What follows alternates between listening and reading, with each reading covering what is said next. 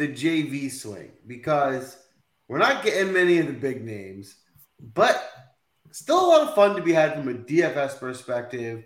Um, famously enough, as you might be able to tell just by looking at them, Spencer and David actually met each other officially at this very event. So history is in the making at this event. Special things happen. Spence, how you doing tonight? I'm doing well. Uh, yeah, it was a fun tournament last year. We saw Sung Jae hit an incredible shot right towards the very end, which was one of probably the best shots of the entire year. Uh, it's always fun at these tournaments. Uh, you know, like obviously, I wish we would have gotten more of the field that we had gotten last year. This new schedule has switched up a lot of things, but there's still a lot of great players here. Ludvig Åberg, I mean, I think he's a gen- generational talent at this point. Uh, you have the defending champion and Tom Kim, who is no slouch himself at uh, the ripe age of 21 right now. So uh, it's just a it's a good tournament. It's going to probably be you know for the rest of these next couple of months here. This is probably going to be one of the better ones that we have left, but uh, fun tournament, fun course. I think you said it right. While the talent, for the most part, is still a JV field, I think there's a lot of fun aspects that come with this tournament um, that make it a little bit more exciting to watch, to get involved with with DFS, to bet on. So, um, of the tournaments in this swing, I think this one is my favorite. How about you, David? How you doing tonight? And are you excited for the Shriners? I'm good, mate. I'm good. Um, yeah, absolutely thrilled to to be back covering Shriners again. Um, had an awesome time with Spence in Vegas this time last year. Um, you know, Vegas is always fun. I've been, I've traveled there from New Zealand five times. One of my favorite places in the world because there's just so much to do. Weather's always good, and um, we got to see some great golf. Um, unfortunately for Spence, you know, two of his favorites, Cantlay and Jason Day, are not in this field this time. But um, I know that we managed to, to see a bit of them. I got I got to see Danny Lee, um, the New Zealander, before he defected to LIV, and um, yeah, Spence said we got to see Sungjae and hit just for me the best shot that I've ever seen in in real life. Um, it was absolutely insane. He was down in the canyon area, couldn't see the pin at all, about 180 yards away, and stuck this iron to about you know six inches. Like it was just absolutely insane, and, and the crowd crowd went wild. So that was definitely a highlight for me, as as well as uh, purchasing all the merch and also shout out to Mister Caesar from Caesar's Palace because. I paid eighty dollars for my hotel room, and it was my birthday when I landed in Vegas, and they upgraded me to some stupid suite that had just like four bathrooms, and I was like one guy staying in this uh, penthouse suite. So Vegas is uh, close and dear to my heart. I'm very excited about the tournament this week. Fun fact: the that Caesar's Palace is where the actual Caesar actually stayed as well. So that's what they um, tell me. That yeah. is what they tell me. Yeah. Exactly. but speaking of welcoming back, Brent Harris, longtime listener of the show, back in the draft guy thing. You know what, Brent? I gotta be honest. The audience needed you last week at the end of the draft. It was, you know, we were pulling teeth to get the picks in. We needed your energy in the chat. Even though the audience drafted a decent team, obviously it couldn't compete with me because I crushed everyone per usual. But the audience drafted a good team. Brent, your presence is welcome back. And of course, we have the legend, the legend back in Mets, Byron in the chat as well. The audience from the early, first early look is absolutely loaded tonight. Will they come through with a winning team? To be determined. But before we dive in, Spence, we're going to pet some team for the course breakdown, but you should have a little extra incentive because this is physically the closest course to where you physically live that you get to break down. So you should have the most insight that you have of any course because it's right around the corner. What are you looking for this week? Yeah, it's the only course that I can talk about that I've actually played. I'm not an avid golfer by any means. A lot of what I do comes from a statistical perspective with it, but I have seen the course in person many times, which is always more exciting to break it down. So uh, it measures at 7,251 yards. It plays as a par 71. Bobby Weed masterminded it on the rugged desert terrain in 1991. Fuzzy Zoeller served as his consultant you get this beautiful Las Vegas scenery. It encompasses a venue that meanders through arroyos and canyons. It's kind of what David was talking about. You get those canyons where Sungjae hit the shot of the year at last year. It generates this fun landscape for a golf course that does have random pitfalls looming for as easy as it, as it is. You know, you don't have to look any further than the 92 bunkers, the desert topography that's here. However, with all that being said, whatever you do get aesthetically from a visual perspective, you do lose on the opposite end of the spectrum when it comes to difficulty. The last five iterations of this contest have produced a winning total between 21 and 24 under par. You might notice a nine under par outlier in 2017. I would bypass that event from a modeling perspective since heavy winds ravaged the outcome. In fairness, you know, there are gusts that come in Vegas. I don't think it's going to happen this year. We've gotten a really calm last couple weeks here. No reason for me to believe anything's going to change there. I haven't seen a weather forecast that would make me think we're going to get to anything near that. I have heard rumors that the course is going to play a little bit fa- faster and firmer than we have gotten in past iterations. Kind of the same answer I'd give there. Like until I see something different, I don't know how much stock I'm putting into that. Like, yeah, it's nice to hear, but I hear that all the time, either at this course that it's going to be more difficult than usual or other courses on tour. You rarely get past that number of like what you're expecting is probably going to reach 20 under par again. Uh, I do think for this being a birdie shootout, it sometimes can provide a headache for us numerically when we do try to assemble our research for the week. Although the one thing I'm going to say about this course is despite this being the most accessible stop that players will get all year, the scoring dispersion marks for putting do tend to be at or below the PGA Tour expectation level. Uh, maybe that means strokes gained tee to green might be a little bit more impactful. I looked at how somebody can gain strokes overall, kind of the whole encompassing measure there. But uh, at the end of the day, this is a birdie making course that no matter how you want to shake it, you're still going to have to make putts and you're still going to have to try to get the 20 under par if you want to win this contest. There you have it. Um, this is going to be a birdie fest. So you got to find guys that are going to be able to score low. That is for sure a fact this week. We're going to pull up the draft board as a reminder. Um, I won last week in a landslide, crushed it to nobody's surprise. But of course, I wanted to give my man Spencer a chance to come back and get some redemption. So Spencer will be picking first. I will be going second. David third. Audience, you will be going fourth. And of course, you got the wheel. So you got two picks in a row. Start getting your nominations in on David's pick. Get them in early because again, you'll need to. And we don't have Sia here to shepherd the, the pick. So the more you guys can help us by getting your nominations and doubles in early, the better this draft will go. All right, Spence with the first pick. You're on the clock, but let me caveat that by saying don't take my guy because I gave you the first pick. Thank you. Okay. I mean, I, I don't think this is going to be who you were going to take. Like, I was also in a position where I didn't necessarily want the first pick. I mean, granted, it ended up this way, and I'm never going to complain about that. Uh, I'm going to take one of the most popular players on the board. I'm going to go with Adam Schenk at 9,200. Uh, there's a lot that I like about Shank, Schenk for this venue. He has four top 27 finishes at this course. If you look at what he's done recently, though, even on top of that, it's those four top seven finishes in his last seven starts that really pushes this up the board for me. It's one of those spots where the data, course history, and current form are all grading well for a player that I believe is flirting with his first career win. I very easily could have made him in the $10,000 range. I thought, I thought he was underpriced at this number. So I'll start with Adam Shank here and, and start my build that way.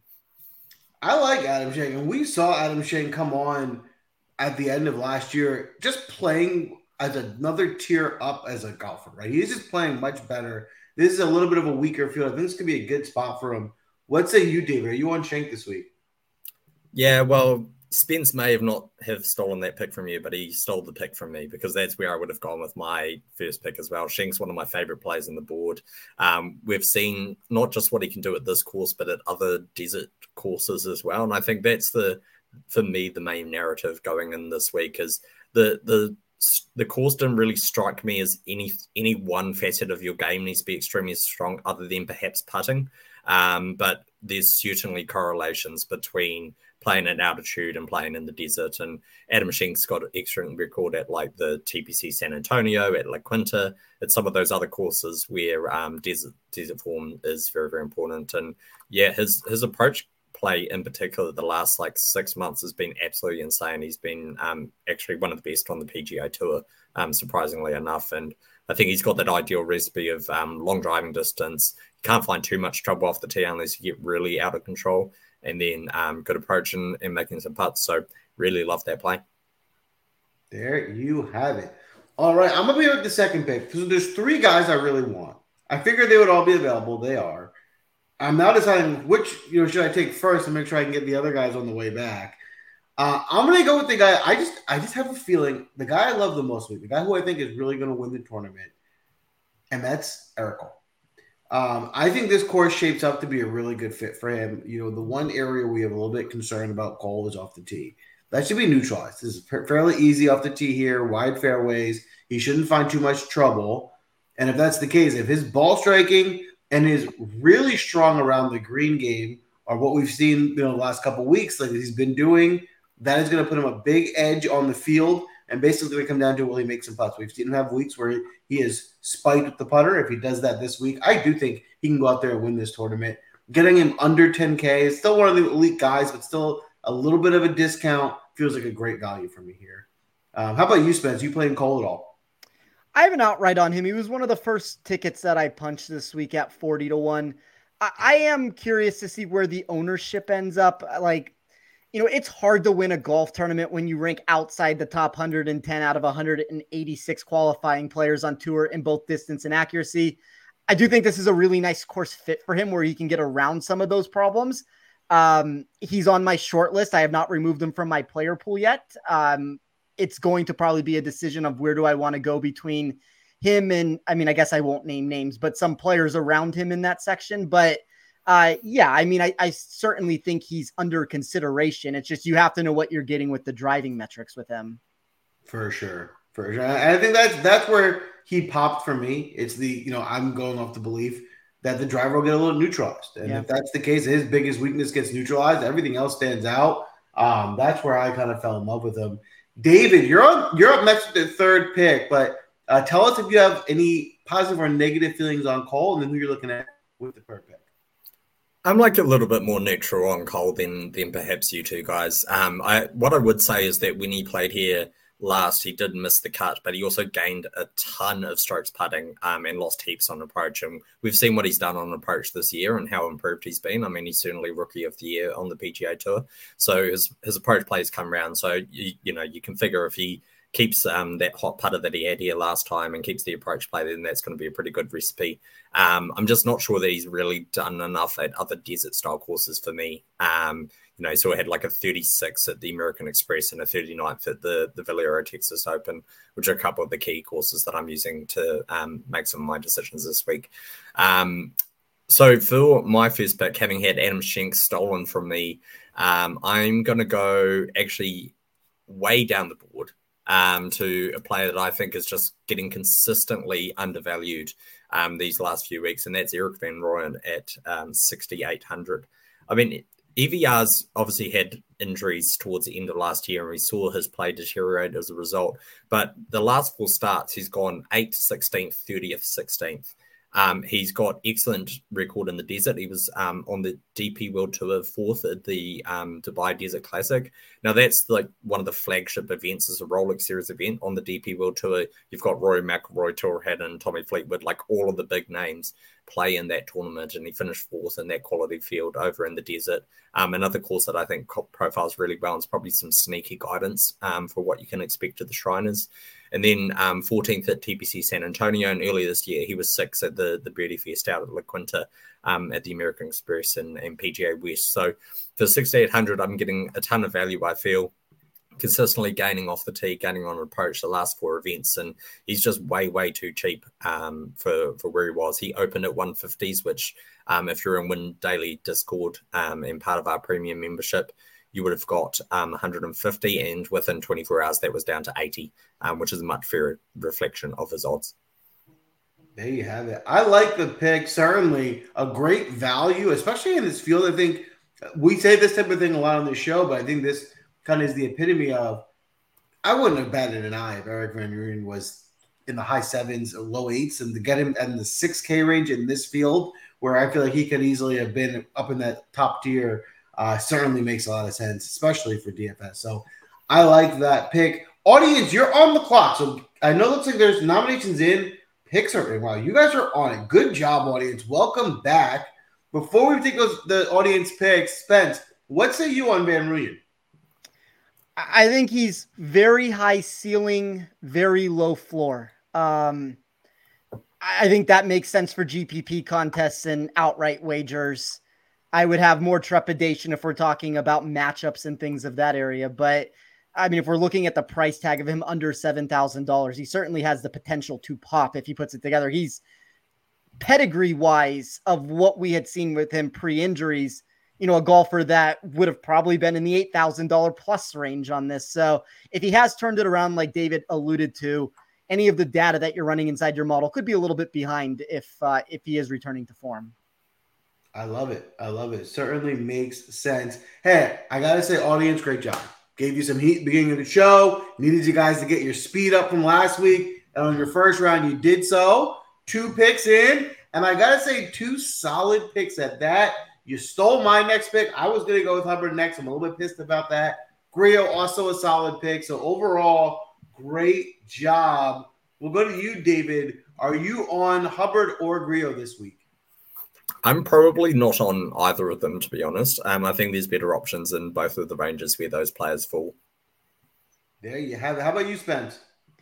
I will say yes to Hubbard and no to Grillo. Wow. All right. Audience, you got some proving wrong to do this week. I like the start. I think those are two solid picks, uh, leaving you plenty of flexibility to finish out the roster. All right, David, with your second pick, you got Green Room, you got plenty of money to spend. Who are you looking at here? Yeah, so I'm going to go with um, Beau Hossler, who's another one who, for me, is is massively undervalued. He's one of those players who, um, for me, I'd rather go Beau Hossler than Mark Hubbard. Um, Hossler's got that ideal recipe of driving distance, um, amazing putting, and chipping as well. He's played here five times. He's made the cut every time, including a seventh and a twenty-third. Um, and he is on a run of one, two, three, six out of seven um, made cuts, with um, the majority of those coming, um, well, with all of the made cuts actually being 30th or better. So um, making the weekend in this um, weaker field, I don't think it's going to be a problem for him. And he tends to find his way to the top of the leaderboard when he does. There you have it. Beau Hossler. We've certainly seen him pop. Spence, is Beau Hossler in your player pool this week? Yeah, I like Beau Hossler a lot. If you look and and I, I gave this story earlier, and I'll tell it very quickly one more time. One of the very first articles that I had ever written in this space was in 2017 for this Shriners tournament. And my headline for the article was that Beau Hossler was going to win the Shriners for his first career PGA Tour victory. He held the lead going into Sunday, co lead with JJ Spaun. It's the wind where it ravaged everything, shoots a 73, catapults down the leaderboard in the wrong direction. Uh, I don't know if he's going to win this event, but I'll tell you this for the production that he's put together here recently, this is way too cheap of a price. Like there's legitimate win equity here. And that's where I agree. Like, while I do like Hubbard this week and I don't have a problem with him being the player pool, Hossler is probably my favorite player down in that lower um, $8,000 section there. I think there's a lot of win equity in that play.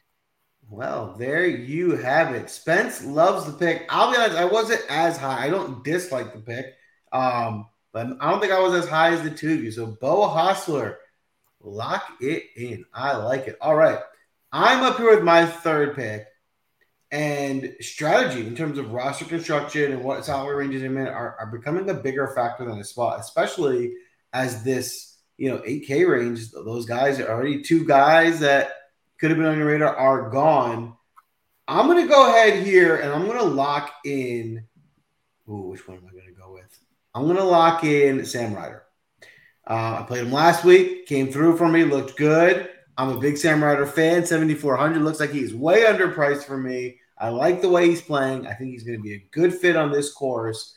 Um, I think he has plenty of upside. So it's another one of those like like we said with Van Rooyen. I just think they put that number on him too low. I would have been happy with him in the low 8K 8K range as well. So I think I'm getting a good value here with Ryder. How about you, David? Are you on Ryder at all this week? Yeah, I think within that sort of like mid 7K range, he's one of the better options. Um, he's got a third and 18th year before, and he was third earlier this year at TPC San Antonio.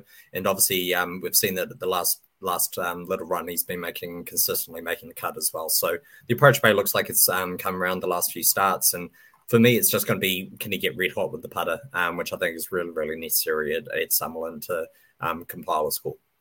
That's exactly right. I would agree. It's a matter of how hot can the putter, and that's but that's really going to be the formula for pretty much everyone this week. If, if you get strike a hot putter this week, um, you're probably going to do well. So that, that that's going to be a big factor. Um, I like the call, Spence. Are you on Ryder? And who you looking at? You got two picks. Yeah, Ryder was the first outright ticket that I punched this week when uh, FanDuel was hanging a 90 to 1 price on him. Released it on my Twitter. That dropped to in the 60s within about an hour of that. So I, I think there's a lot of upside. He has a very interesting trajectory with his game right now where the putter has gone south and the iron play is making him one of the best iron players on tour. I think on this soft bent grass surface, we've seen just historically he ranks second in my model on that specific green complex. I think it's a really nice course fit for him. Um, yeah, I mean, it's an interesting spot I'm in right now. I was probably going to go Hossler and Ryder with my next two picks. So you guys managed to take those. So, I mean, if it makes you feel any better, David, for the Shank pick, and I mean, Joel, I guess you're up one on me right now with that. I am going to pivot. I am going to take a golfer that is extremely boomer bust in my sheet for a couple of reasons of just what he has produced here. But I am going to take JT Poston. Like the statistical data loved him. Uh, I probably didn't need to take him here. I don't think he was going to necessarily be rostered, but just makes it easier to figure out which way I want to go with this roster from here. Uh, he ranked first in my sheet for strokes gained total on TPC courses over the last year, strokes gained total over the past 24 rounds of all golf played. He was number one in strokes gained on easy scoring venues with soft greens, and then number one again on strokes gained on bent grass surfaces. I don't really know why the course history has been as bad as it is. Uh, very inconsistent with the driver. I would not necessarily expect that for a golfer that doesn't. He's inside the top 50 of my model for accuracy here. I, I don't know why it's been so bad, but I'm going to bet on the 59th spot expected improvement that he did experience in weight of proximity. I think this is one of those upside plays where if this pops and what we've seen recently, like if you're looking at this field in particular, I think Schenk and Poston are two of the hotter players entering this contest. So I will start with JT Poston, and then I will pivot. It's going to be some popularity here, I guess, which kind of counteracts the Poston play. I'll take Andrew Putnam at 8,300. Uh, really good historically at these TPC properties. Um, inside the top 10 of my model in all iterations of how I ran it. The weight of proximity is going to have to be better than it has been in the past with it, but the strokes gain total numbers are still inside the top five for me big increases on these soft bent grass surfaces. So uh, he's one of those names that it's like Hossler and Putnam and a couple other guys. They were like the one B to the names that didn't make my outright card at the end of the day. So I think getting the exposure for Putnam here is a really interesting way to go. Boom. There you have it. Two solid picks. David, are you looking at Putnam at all this week? Yeah, I, li- I like Putnam. Um, I think that a lot of people just like within their thinking going into this week just immediately jump to driving distance. And that hasn't necessarily been the tale of TPC Summerlin that we've seen statistically. Um, but I think a lot of people just think you know like oh Phoenix Open you know drive is really important. So you know we're going to Vegas and it's the desert and we're going to need to use driver all the time. And it's not necessarily the case here. Um, what we do know with Putnam is that he's consistently putting them right? Like he's one of the best putters on the PGA Tour and um, that's going to be really key to success around Summerlin he's got a good record um, here for what it's worth. I think that um, that yeah, that's going to come into play. Having the advantage of seeing the course multiple times and consistently playing well. Um, same with Luke Winter, he's got a good record there as well. And I like the Poston play for what that's worth as well. I think that um, he's he's a good option. My only comment with Spence's lineup is that all three of those are like pretty highly owned in terms of projected ownership. So, um, Spence, let's hope that we can steal some picks from you um, coming back around and put you into some squirrely spots where you need to get a bit uncomfortable. Yeah, Hossler was unfortunately going to be the one name to differentiate a lot of things. Like I'm seeing him at sub 8% right now, which is why I think he's such a quality play. And I didn't really envision the scenario where he would be off at the 202 coming back. But uh, I mean, we have, I'd like to think we have a very advanced draft every single week, like between us and the audience. Uh, it's very competitive. So uh, I'm not shocked to see that pick by any means. Yeah, man, I really like the Poston play. Um, I think he's a really solid pick. I mean, the obviously the the major concerns there are the ownership and the price. But I, I think you can you can easily afford one of those guys up in that top ten that ten k range and still get a pretty balanced out without having to dip too low and take some dart throws. So um, I think Poston has elevated his game in the last season to just a better tiered golfer. Um, and in a field like this where it's watered down, these are those spots where Poston can come through and get a get a victory even. So I am definitely behind that pick. All right, for my third pick here, um, I'm going to go ahead and I'm going to take Alex Smalley. Um, you know, again, this is a guy who is just playing really well. He's another one where I think they've tiered his price down. I would have thought he would have been at least in the low 9K range. We've seen him go on an absolutely nuclear streak with his ball striking. You know, he had that one at the FedEx St. Jude where he kind of lost it. Other than that, his ball striking has been really superb. Um, he was he finished 16th at the Sanderson Farms last week. I think his form is good. He also gained strokes putting, which I, I, don't really consider Smalley a great putter. If he's found something with the putter where he's putting better, he's hotter, then you know he can go out and win this tournament. So I like the trajectory that we're seeing with Smalley here. Good course fit, good price. Um, David, how about you? Are you playing Smalley at all this week? Yeah, I think Smalley, um, for me, just getting that ownership discount from some of those names around him is a, is a good shot. I mean, you've got Putnam like 15%. Smalley's going to be half the ownership. And like, is Alex Smalley twice as unlikely to, well, is Putnam twice as likely to beat um, Smalley in this tournament? I, I, would say no. I'd say they're a lot closer together. So, in terms of getting a bit different, he's a really nice option. I thought he played nicely last week. For sure. How about you, Spencer? Are you on Smalley all this week? Yeah, I think it makes logical sense for all the reasons that have been mentioned so far. Quality ball striker, you get the reduction a little bit in the par five scoring, you get that improvement in.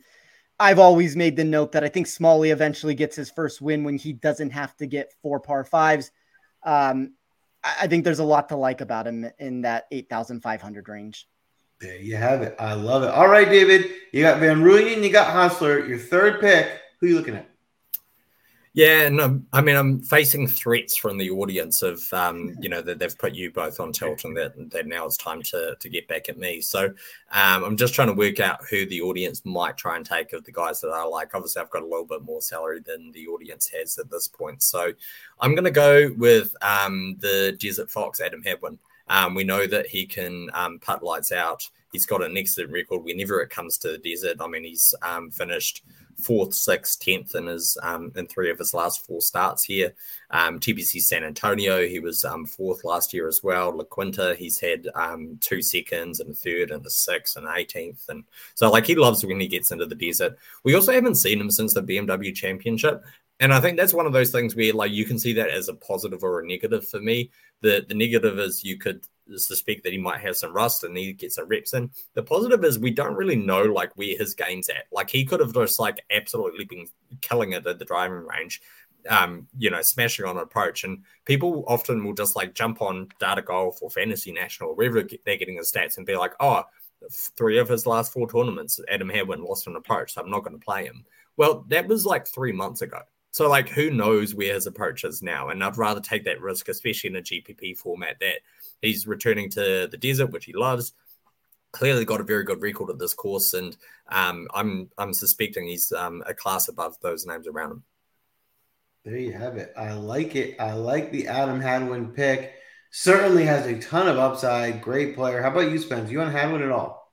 I think it comes down to ownership for me. Um, I thought he was one of the best outright bets on the board when he opened. I don't love, and I mean, it's to David's point a little bit that we don't know where his game's at. I do know that leading into that, he had lost negative 3.24 shots per start to green over the past five tournaments. Not necessarily saying that's a good or bad thing. We don't know where things are at right now, but um, if everybody in the space sees the course history and all of a sudden he becomes 20% owned, I have some trepidation there. Now, if he's like a 8 to 12% owned golfer, I do think that there's leverage that can be created in that spot. So it's just going to come down to the ownership number. But uh, it kind of goes back to the point that David was talking about. Like any time that we're talking about GPPs or outright bets or anything like that, like if you can be inside the top 10 of my model when I'm running it for a tournament in weighted strokes gain total and weighted scoring for the particular venue that you're on, and you have also produced quality results almost every single year that you've played it, there's a reason why that there's a real like there's a real connection with him in this course. Makes sense. Totally makes sense. I, I like the play. You sold me on it, so I am with you. Audience, you did a good job getting nominations in. Do we have doubles? Are we confirmed? I haven't been able to track all the way back. Spence or David, are you able to say if they're confirmed picks or just nominations? I mean, yeah, I they... think we've got confirmed Harry, Harry Hall and um, Ludwig Aberg. So um, was waiting for for Aberg to go off the board. I'm surprised that we kind of got to the the third round, but um, I think that just kind of speaks to the volatility that comes to this field. For me, this is one of the toughest events of the season to to tip, just because um, it is so volatile and relies so much on your um, your putting. Um, and we all know that putter can just go absolutely cold or just get red hot for anyone at any any stage. Like they're all good putters. They're on the PGA Tour. So um, yeah, surprised that Aberg took that long, but that might be why. It's just some of the volatility that comes with this tournament. That totally makes sense. Listen, we've seen Aberg play some really good golf. I, am with you. I'm not sure I love the course fit with Aberg, but he's a good golfer and playing in this field. It's a weak field, so I so I certainly wouldn't write him off. That is for sure. Um, all right, David, you got your fourth pick here. Um, you spent up a little bit with Hadwin with your last pick. You still have 8,600 average left. Who are you looking at here? Yeah, I'm just gonna go. I think with looking where everyone else is priced, I'm gonna go with um Christiaan Bezuidenhout. Um, I think is my best route. Just seeing where everyone else is going salary rise. Um, Bezuidenhout getting a nice discount on ownership, eight percent ownership for me. Um, sixth last start at the Sanderson Farms. I thought he looked really good, and then that was his um, his first start for three weeks as well. Emirates Golf Club Dubai Desert Classic. He's got a second there in that high class field and um, a 22nd as well one look at this course, he finished 20th, and then um, TPC San Antonio is 28th, and La Quinta he's at 11th um, this year as well. So um, we know that he likes the desert. South Africans have done very well at this course um, before, and um, CB is another very strong putter, which um, I'm trying to build um, around this team. I love it. I love that pick. I will be honest with you. I had Seabass marked as a guy that I was going to be drafted on my lineup, so that is a steal. Uh, I wasn't going to take him next, so but I'm happy because it confirms I wasn't getting him either way. So I got to pivot, um, but it's definitely a good pick. I'm all over Seabass this week. How about you, Spence? Uh, my model always likes Bezuidenhout top five for me in weighted strokes gain t- total for this course, inside the top 15 for strokes gain total at TPC properties. Uh, it's it's hard for me not to pick Bezuidenhout when I also see sub. I mean, I guess I maybe have a little bit higher than what David said, but I mean, I, I don't have him inside the top 25 names right now in ownership. So I think you are going to get a leverage play with them. I love it. I love it. All right. Well, now I'm starting to lose my guys here. I got to scramble, find some new picks. My first replacement pick is going to be Aaron Rai. Um, he's another one that, you know, we've seen him pop. I think as of recent, I think to the point you made earlier, David, I think people might look – at data golf, look at the stats, and say, well, you know, he might not be as hot, he's falling off. But I think the reality is he had gotten really hot last year. And toward the end of the swing, he cooled off a little bit. But that was still months ago, right? I think I'm looking at let me give me the guy that we saw for most of the summer, not just the last two tournaments at the end. Uh, I think we can see a glimpse of that here this week. And if we do in this kind of later tournament, this is one of those spots that I think Rai should be able to come up and compete, eliminate Rory and Rahm, if he has one of those ball striking weeks that we've seen him have and he makes a few putts, Rai can certainly compete in this tournament. So at under 9K, I think the price is right. How about you, Spence? You playing Riot all this week? I don't know if I love the price. He's inside of the top 25 of my model. I, I certainly understand why you would get there, but there are players that I guess we can talk about at the end that I would rather play over him when push comes to shove. But it's hard to give a negative review on somebody when they are still grading inside the top 25 year model. It just comes down to, you know, he's inside the top 15 of the price scale. So it's not some egregious difference between those numbers. It's just you have to pick and choose your spots here. Like he's he's definitely not somebody that I look at and I'm like, well, I'm out this week for whatever the reason is. It's just you have to pick and choose your spots. And there are a couple names I would rather get to. Totally makes sense. The way you win in DFS and in these tournaments is you got to make a stance. There's a lot of good golfers, right? And you got to not pick some of them and be right. And so I totally get it. Take your stance. and be right, and that's how you make some money spent. Who are you taking a stance on with your fourth and fifth pick? I mean, I might end up with like a combined ownership of a million at this point. Um, I'm going to start with Chad Ramey. Um, I think there's a lot to like about Ramey here. So he's another one of those players that I keep talking about that delivers the course history, the current form, the statistical data. Back to back top 28 finishes at this course. That plays nicely with the consecutive top 19 finishes that he's done to start the fall season. And then the data looks really nice. He's one of only a handful of players that ranked inside the top 50 for every single category that I ran this week. So I thought it was too cheap of a price for Ramey. I'm gonna go to Ramey first. Uh, I really would have liked to at this spot had a Beau Hossler. Think that that would have been a very nice spot to try to differentiate a little bit here. Instead, I am going to go with somebody who I see right now over 12%. I'm going to go with Thompson, not Lexi, Davis Thompson. uh, when I think of Davis Thompson, and, and I think David said this best, this is not necessarily a venue where you might see TPC, you might see easy scoring and think bombs away on it. I, I think there's more to this course than that. I did weigh my model with a 60 40 split of accuracy over distance. But even with that coming into the mix here, Davis Thompson still graded inside of the top 12 for me in my model. It's probably a reason why he came 12th here last year. The current form has looked great here, even if we date this back to the Wyndham before the fall season started. So that would be three consecutive top 30 finishes. He's great in my model on strokes gained putting on soft bent grass. And then you add these easy scoring conditions, and he really sees a boost for me. So, uh, one of the safer players that I had in my model inside of the $7,000 section who actually still carried a great deal of win equity for me. So I'll go with him. I don't really know how I'm going to round this out at this point because I do have to find some sort of a contrarian play to, to finish out this lineup. But uh, I guess I have about 10 minutes to do that. all right. All right. David, what say you? Are you on Ramey or Thompson, Ramey or Thompson at all this week? Um, I really like the the Davis Thompson play. Um, we tipped him up in um, WinDaily um, when odds first got released, and uh, he's since come in from there. Uh, he was 12th year on debut, and then he was um, second as well as at the the putting contest at uh, the American Express. So really like that his two desert starts. He's finished 12th and second, um, 16th last week as well at the Sanderson Farms. And you know, as, as Spence said, I really like the combination of he's got driving distance and accuracy, but then he's um, he's able to get hot with the putter. And I think that he's uh, a very very promising young talent and the Shriners has kind of had a habit of um, identifying some of these like young stars.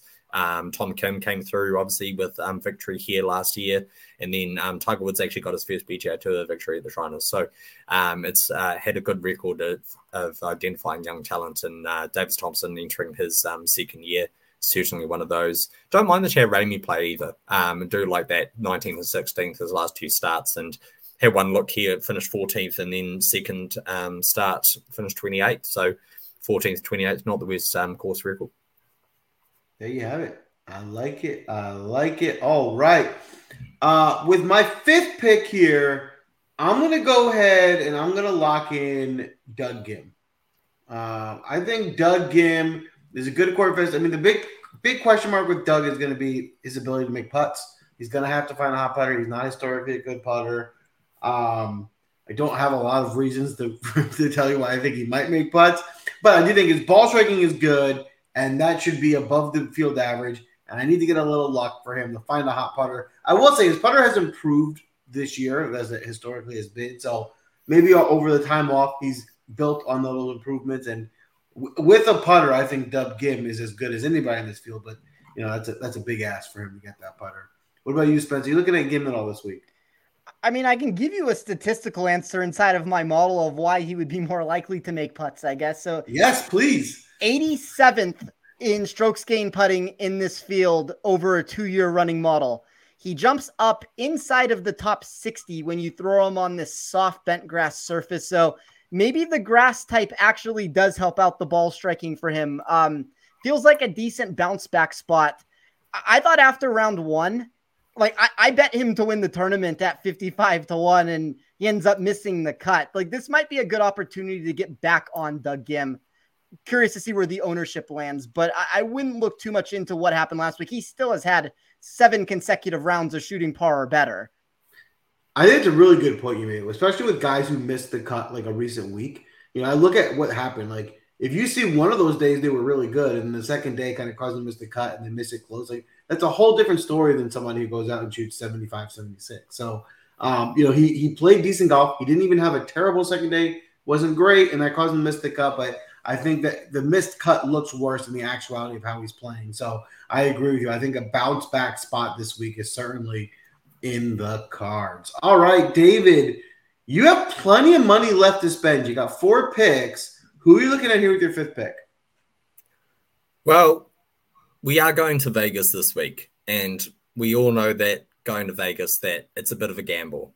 So there's two different routes I can go towards the end of this. So what I'm going to do is if the lucky ball marker chip lands on TPC Summerlin, I'm going to be taking Matthew NeSmith, and if we land on the Shriners Children's Open, we're going to be taking Lucas Herbert. and so it's TPC Summerlin. So we're going Matthew NeSmith. Um, I like Matthew NeSmith's um, form here. He is um, obviously has an extreme liking for the course. Um, I think he's got great ability on approach and um, ability to get help with the putter. And I just think he's really undervalued at 7,100. Some question marks, I guess, in terms of his ownership, just given the course history is so good.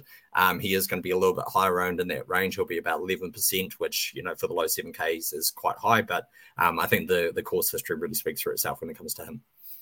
There you have it. Matthew Stacy, a known ball striker. Um, Spence, are you looking at NeSmith at all? And before you answer, audience, don't forget you're on the clock. Get your nominations in. Need to be doubled. It looks like Sia is in the chat, also tagging his man Ramey, who we mentioned last week. We know Sia loves Ramey, um, and Sia helping the audience out. But don't forget, you still got two more picks to round up this lineup. Got to be under 7,500 average for each pick. Spence, NeSmith, are you playing this week? It, it's hard to look against the course history. Like, it, I don't know how you can say a negative thing about him when he's gone second, 14th, 8th, 18th in the last four years. You look at the betting market, like, one of the things I like to at least look at is am I getting a better price on DraftKings than what the betting market would be when you rank the players? And uh, NeSmith is the biggest significant difference that I have in my sheet. 48th in rank in his DK position, 32nd on the betting board, uh, 16 spot difference there. So, um, I mean, that's usually a pretty good corollary. If you can find the betting market there and kind of equate it to what the price is on DraftKings, you can at least see where the sports books are trending to where their biggest differences would be from what DraftKings put out. That makes sense. Certainly a really good strategy of a way to kind of get an edge and find, you know, where the smart money is is moving. Um, I like it. All right, audience, you're up. I see a lot of activity in the chat. I'm scrolling up to see who you picked. I'm just confused. Um, do we have come? Is Webb Simpson the first pick? Because it looks like Webb was mentioned by Zach and then Brent. I think Troy Merritt's um, doubled up from the looks of it. Okay. I, I agree. I think Merritt's definitely one. I don't really feel confident about second. If anything, it feels to me like it's Simpson. Um, I almost feel bad giving you Simpson. and that's so mean, especially with Spencer, his best friend, on the show. Um, but we have to go somewhere, and I will lock in Merritt. We did that while while we, I guess Higgo seems fair. And Higgo has been mentioned. I'm going to say this. I'm going to give the audience five more seconds to tell me it's not Higgo and some it should be somebody else. If not, we're going to lock in Higgo. And while I give you those five seconds, we'll go to you, David. Are you on Merritt at all this week? I guess it's a, it's probably a similar answer for me to what I'd give for um like Doug and Aaron Ryan you know, some of these other guys who we're just kind of relying on them finding a putter. And for me, TPC Summerlin's just like you you have to make putts. Like you really do need to get extremely hot with the putter. And I don't want to put too many options in my lineup that that I'm relying on them to suddenly make a huge jump with um with their putting acumen. Um, so that, that I guess would be my answer with with Troy Merritt. I mean, what he's done the last two starts, seventh and ninth, like that that for itself speaks um, volumes of the form he's in. Um, but yeah, I just I would have some concerns that the flat stick might misbehave. Interesting, interesting. I like it. All right, I'm going to lock in Higgo as the last pick. I think that seems fair. It looks like the audience's consensus agreement. Higgo is who they want, so Higgo is who it is. Um, I don't. I hope there's not a Higgo gate on our hands, but I, some, someone had to step up and see ya in the audience. We needed you to step up here and, and finalize the pick. I, I know Sia is saying "sup" like the golfer, but it's kind of like he's saying "huh." Like I don't know what's going on. Anyway, bad joke.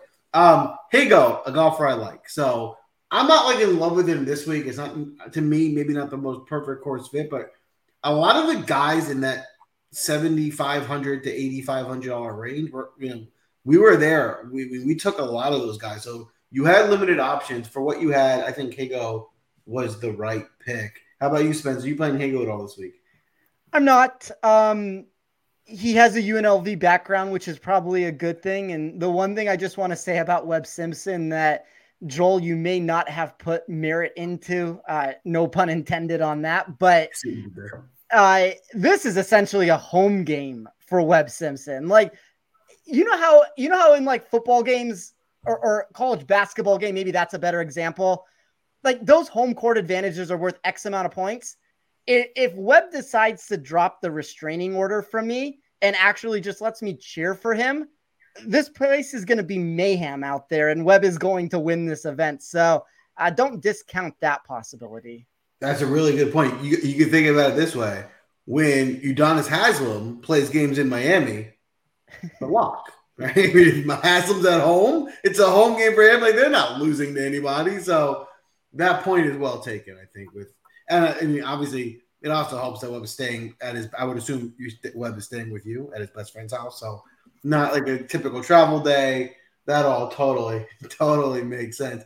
Audience lab looks, you know, I don't love it. I'm gonna be honest, audience. No, I was gonna say it was okay, but now that I'm looking at it, no, I don't see it. Audience, not this week. It's not your week this week. I would, I'm rooting for you guys. I really am, but uh, it's gonna take probably another week before you guys get a victory, in my opinion. David, you got one pick left. Plenty of money to spend. Who are you looking at? Uh, I love the the brutal honesty right at the end, Joel. That was great. Um, I, I speaking of hometown advantage rather than Higgo, I probably would have gone who Sia chucked out there, which is Justin Suh. I mean, we know what he can do with the putter, um, and this is a home game from him, um, UNLV product as well. Um, eighth year on debut. And um, yeah, I mean, he's gained in a big way on approach for the last two tournaments he's played in, which isn't actually typically where we see Justin Suh make his strokes. Um, it's with the putter, in which which I'm weighting pretty highly at TPC Summerlin. So that's where I would have personally gone with that that last pick. Um, yeah, plenty of money, and I guess it's pretty obvious where I'm going to go and spend this um, with Cam Davis. Um, first, I guess my misgiving with Davis is that he hasn't necessarily had the best form on desert courses. In saying that, he's played this four times. He's made the cut every single time, um, and that the worst of those results were the 52nd. Other than that, it's always been in the top 40. Um, he's got driving distance. We know that he can putt really well. It's more just the recent form. I think that Cam Davis is really elevating his game and perhaps turning, like he's 28 years old, but perhaps turning into that product that we thought and identified in terms of his um, his abilities. I mean, he's finished top 10 in four of his last five starts. Um, so you can't say much more than that in terms of his recent form. He's playing very, very well. And um, yeah, if he can um, turn it around at this course and find something he likes in it, I think that he's uh, he's definitely got upside to, to go and win it. Yeah, I mean, certainly a really good golfer, Cameron Davis in this field. Certainly has a talent to win the tournament. So with your last pick to sneak him into your lineup, I certainly like that pick. What say you, Spence? Are you playing Cameron Davis at all this week? Yeah, I I, I think so. Um, like the answer I keep giving is obviously it comes down to ownership at the end of the day here. So now that we've gotten to this point, I, I think it's safe to power rank some of these players. So I, I think there is a a big increase on the Aberg, Tom Kim, Cameron Davis, JT Poston. I would say those four and then Adam Schenk are the five best players in this tournament. I think every name down from there, there's some question marks that I have of how much exposure that I actually want to get with them. So, you know, it's just going to come down to which one of those names do I cut right now. I probably lean if you made me cut one, it would be Aberg just because he's played so much golf. He's traveled across the country. I know he talked last week about he was running on fumes a little bit. Maybe he's a young enough kid that he can get around that, but uh, obviously we can't play everybody. So as of right now, like I would rather play Cameron Davis than Eric Cole and some of those names when directly picking between them. So I, I think he's in my player pool as of this moment. There you have it. I like it. I like it. All right, with my last pick, I uh, I had to pivot a bit here because a lot of the guys I was going to take are gone.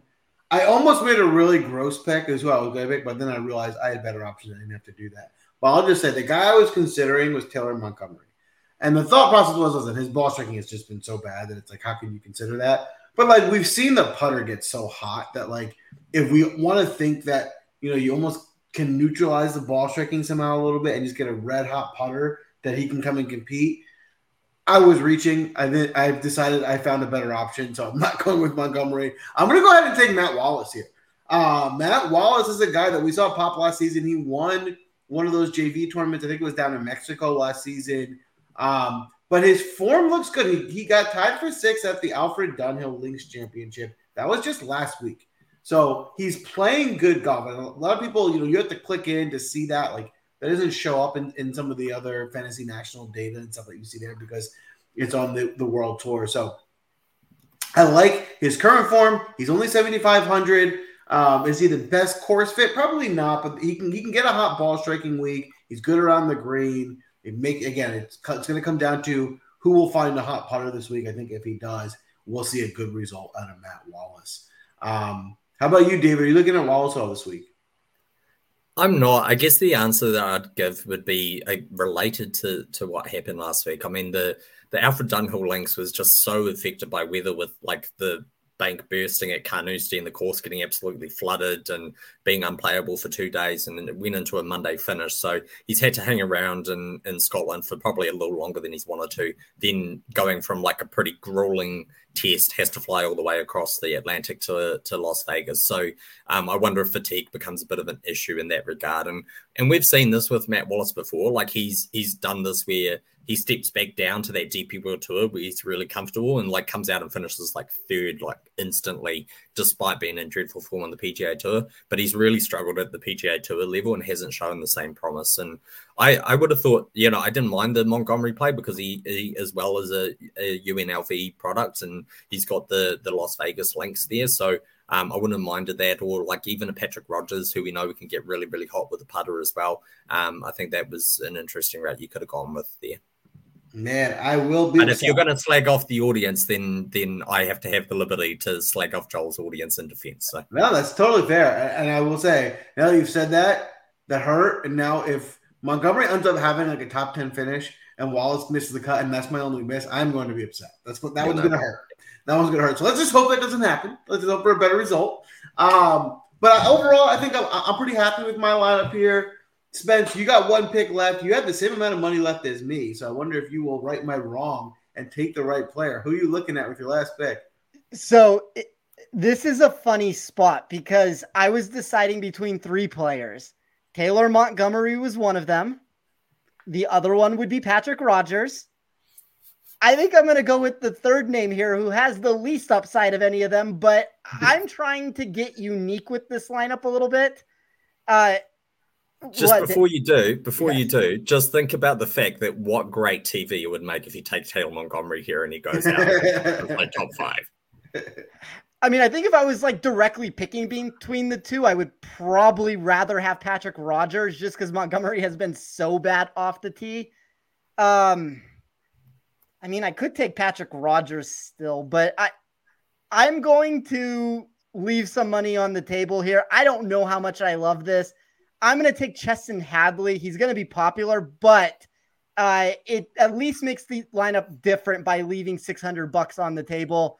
A lot of numbers really like him, place him inside the top 25. I think if you're shooting for pure upside here and you're trying to really differentiate this lineup, I, I do think the Montgomery and Rodgers routes, and, and even for that matter, I think SH Kim is a little boomer bust too with it, but uh, I didn't necessarily want to go the SH Kim route when I already have all the popularity I did and leaving the exact number or close to the exact number on the table with it. So at least this was a way that I can feel good about myself, knowing that, yeah, I have a chalky lineup, but I left money on the table and made it different in that fashion.